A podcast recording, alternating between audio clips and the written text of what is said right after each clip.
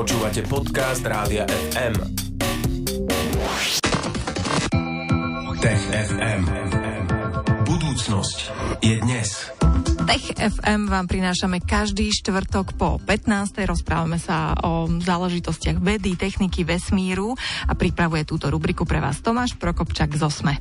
Áno, a aj dnes pripravil dve zaujímavé témy, o ktorých nám dnes povie viac. No a budeme sa rozprávať napríklad aj o tom, že ľudia a šimpanzi majú spoločný jazyk. Tomáš nám teda povie na úvod, že veci sa znovu pozerali na reč šimpanzov čo nové tentokrát zase zistili? No len nedávno sme sa v TFM rozprávali o tom, že vedci zistili, že šimpanzi majú asi nárečia, teda e, rôzne jazyky. A teraz ďalší tým prišiel s pozorovaním, že ono sa zdá, že my a šimpanzi máme spoločné ešte čosi ďalšie. A to ďalšie je, že jednoducho šimpanzom rozumieme. Teda v základe to znamená asi toľko, že asi naši spoloční predkovia, teda ľudí a šimpanzov už mali gesta a tie gesta minimálne na nejakej úrovni inštinktov sme schopní pochopiť. Tomáš, a povedz nám teda, že ako vyzeral tento výskum? Výskum tentokrát vyzeral tak, že vedci nakrúcali šimpanzov a ono sa zvyčajne tieto videá potom púšťajú buď iným skupinám šimpanzov alebo iným vyšším primátom, ako sú gorily alebo orangutany a sledujú sa ich reakcie. Prípadne sa sledujú reakcie samotných šimpanzov, ktorých eh, veci natočia a či sú si vôbec schopní uvedomiť, že na tom videu sú oni sami, alebo teda ostatní príslušníci ich eh, vlastnej tlupy, alebo teda skupiny. No ale tentokrát vedci tie videá šimpanzov púšťali ľuďom, ľudským dobrovoľníkom a sledovali ich reakcie. Teda v skutočnosti eh, pustili nejaké šimpanzie gesto, napríklad gesto na poškrapkaj ma, alebo mám o teba záujem, ale alebo uh, som hladný. A potom v dotazníku dobrovoľníkom veci dali niekoľko možností, aby skúsili odhadnúť, čo tým gestom chce ten šimpanz povedať. A tí ľudia samozrejme predtým nevedeli, čo tie šimpanzie gesta znamenajú. No a ukázalo sa, že ľudia, dobrovoľníci, boli veľmi šikovní v tom, ako odhadovali tieto šimpanzie gesta. A teda šikovní v zmysle, že vedeli trafiť ich zmysel a to v štatisticky významnej podobe. Pretože keď máš dve možnosti, tak a, vždy trafíš aspoň polovicu. Je to tak štatisticky, že 50 na 50, no tak 50% ľudí sa trafí. Ale teraz sa ukázalo, že ľudia vedeli významne nad náhodou určiť, čo to gesto šimpanza naozaj znamená. No a čo si máme my ľudia a čo to pre nás znamená? Pre nás ako ľudí to znamená, že lepšie chápeme alebo sa snažíme lepšie pochopiť našu spoločnú minulosť. Aj vtedy minule sme sa v TFM rozprávali, že vďaka týmto veciam sa učíme niečo o našom vlastnom jazyku, o spoločných predkov, o evolúcii reči. No a teraz sa zdá, že nejaké základné dorozumievanie je úplne staré, pretože e, gestá, ktoré používajú šimpanzi, sme my ľudia schopní pochopiť aspoň do istej miery a zdá sa, že napríklad základné gesta, ktoré používajú používame aj my ľudia alebo naše deti. Keď si hladný, ukazuješ si do úst, že sem niečo si prosím, tak toto dokážu pochopiť aj šimpanzi. A to znamená, že tie gesta samotné sú veľmi staré a keď hovoríme veľmi staré, rozprávame sa o miliónoch rokoch, možno o desiatkách miliónov rokov. A to znamená, že už naši dávni predkovia boli sociálne zvieratá a potrebovali sa dorozumieť. A akurát my, ľudia, sme v tomto dorozumievaní sa oveľa, oveľa šikovnejší, čo s nás robí trošku vynimočné zviera v zvieracej ríši. Ďakujeme ti, Tomáš, za túto prvú tému. Ľudia a šimpanzi majú spoločný jazyk, o tom sme sa rozprávali v prvej časti dnešného TGFM a o chvíľu budeme pokračovať a budeme hľadať mimozemšťanov, respektíve asi nie my, ale nakoniec možno umelá inteligencia. Viac sa dozviete, ak zostanete s nami. Tech FM. Počúvate Rádio FM a my sa v tejto chvíli v Popo FM vrátime k našej pravidelnej štvrtkovej rubrike. TFM pre vás pripravuje Tomáš Prokopčák.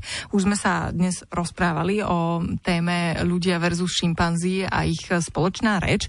A teraz sa budeme rozprávať o tom, že prvých mimozemšťanov možno objaví umelá inteligencia. No, no poďme sa, poďme sa na to pozrieť, že čo to znamená pre nás, možno pre tých mimozemšťanov.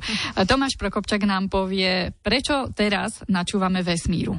No, teraz my ako ľudia nejak systematicky načúvame vesmíru už od 60. rokov. Vtedy vlastne e, dali dokopy začiatky programu SETI a jeho pointou je veľkými rádioteleskopmi sledovať oblohu a načúvať, či nejakí mimozemšťania náhodou nevysielajú. Za tým je taký rozumný predpoklad, že e, ak niekde v kozme je vyspelá civilizácia, podobne vyspelá ako naša, alebo oveľa vyspelejšia, tak po sebe zanecháva stopy. No a my tieto stopy dokážeme počúvať. Keby niekto v kozme zameral sa na našu planétu, tak posledných 100 rokov dokáže možno zachytiť nejaký rádiosignál z našich rádiostaníc, z našej televízie, jednoducho elektromagnetický šum, ktorý my ľudstvo v kozme zanechávame. No a my už dnes vieme, že potenciálnych kandidátov len našej galaxie je hrozne veľa. Dnes vieme o množstve exoplanet, máme tisíce a tisíce potvrdených a mnohé z nich sa nachádzajú v obyvateľnej zóne, teda sú tam v princípe podmienky vhodné na vznik a fungovanie života. No a všetkým týmto slnkám a telesám pri nich, teda planétam sa pokúšame načúvať a a celkom pravidelne rôznymi rádioteleskopmi po celom svete. Problémom je, že kedysi to bolo relatívne ľahké, pretože nebolo dosť dát. Akurát teraz sa to celé zmenilo a potrebujeme na to umelú inteligenciu. No a čo chcú veci dosiahnuť s tou umelou inteligenciou? Veci hovoria, že umelá inteligencia by nám mohla pomôcť práve s týmto nadbytkom dát. Ako som už hovoril, kedysi nebolo tých dát veľa a pár astronomov na to stačilo, aby ich preskúmalo a pochopilo. Dnes máme úplne opačný problém. Máme relatívne dosť teleskopov, obrovské množstvo dát od stoviek a stoviek hviezdnych sústav a v týchto miliónoch všelijakých stôb dátových sa vlastne nikto poriadne nevyzná. A nie je úplne predstaviteľné, aby veci, ani dokonca dobrovoľníci, ktorí participujú na rôznych programoch, cez všetky tieto dáta prešli. No a výskumníci teraz prišli s tým, že tak si pomôžeme umelou inteligenciou, ktorá sa na tieto dáta pozrie a sama sa naučí podľa nejakých základných pravidiel, čo je zaujímavý signál a čo už nie je zaujímavý signál, pretože vy môžete na začiatok definovať, že tieto a tieto veci treba vytriediť a tieto a tieto veci treba hodiť do koša. Problém je, že to zvládne ktorýkoľvek algoritmus, ale možno sa tam nachádza nejaká anomália, ktorá nie je dobre zadaná v tých vstupných podmienkach.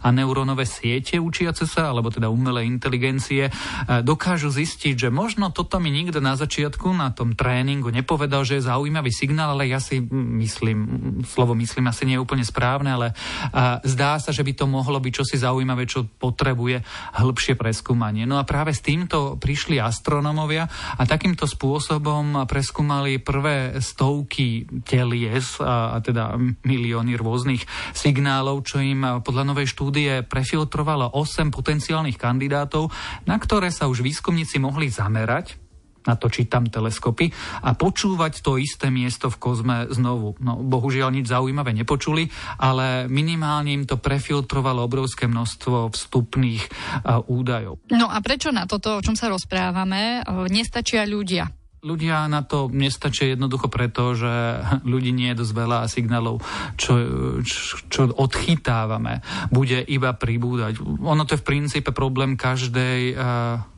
každého segmentu, kde používame veľké dáta. Tých dát je priveľa.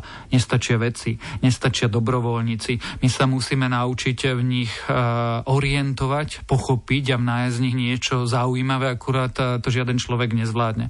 A ono sa už roky hovorí, že umelé inteligencie budú užitočné najmä tam, kde sa pracuje s veľkými dátami. Najskôr, aby sa na tých veľkých dátach dokázali natrénovať a potom, aby v tom obrovskom množstve dát ten počítač veľmi rýchlo dokázal mal filtrovať a nájsť to, čo je zaujímavé a zahodiť to, čo zaujímavé nie je. A vlastne tam už je aj astronómia. Tá čoraz viac je odkázaná na automatizované teleskopy, zariadenia, ktoré preskúmavajú obrovské množstva oblohy. No a s týmito dátami treba niečo robiť. A asi si budeme musieť zvyknúť, že ľudia to už robiť nebudú. A tak nie je hamba vypýtať si pomoc a keď je umelá inteligencia schopná a ochotná, tak prečo nie? Možno práve ona teda objaví prvých mimozemšťanov. Budeme to sledovať a ak by náhodou sa niečo také udialo, tak samozrejme v Tech FM o tom budeme hovoriť. Určite nám o tom Tomáš Prokopčak prinesie čerstvé informácie, keď už to bude na stole, keď už to bude tu. E, tešíme sa, tešíme sa aj na budúci týždeň, pretože vám opäť prinesieme ďalšie Tech FM, štvrtky po 15. treba počúvať s Tomášom Prokopčakom z 8.